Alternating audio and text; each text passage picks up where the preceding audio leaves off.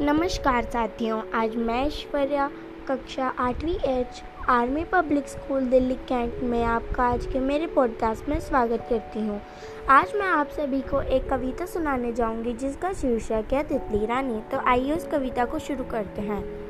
तितली रानी तितली रानी, कितनी प्यारी, कितनी सयानी, रंग बिरंगे पंख सजीले लाल गुलाबी, नीले, पीले। फूल फूल पर जाती हो, गुनगुन गाना गाती हो कली कली पर मंडराती हो, मीठा मीठा रस पी कर उठ जाती हो, अपने कोमल पंख दिखाती, सबको उनसे है सहलाती, तितली रानी तितली रानी, कितनी सुंदर तितली रानी, इस बगिया में आना रानी, तितली रानी तितली रानी।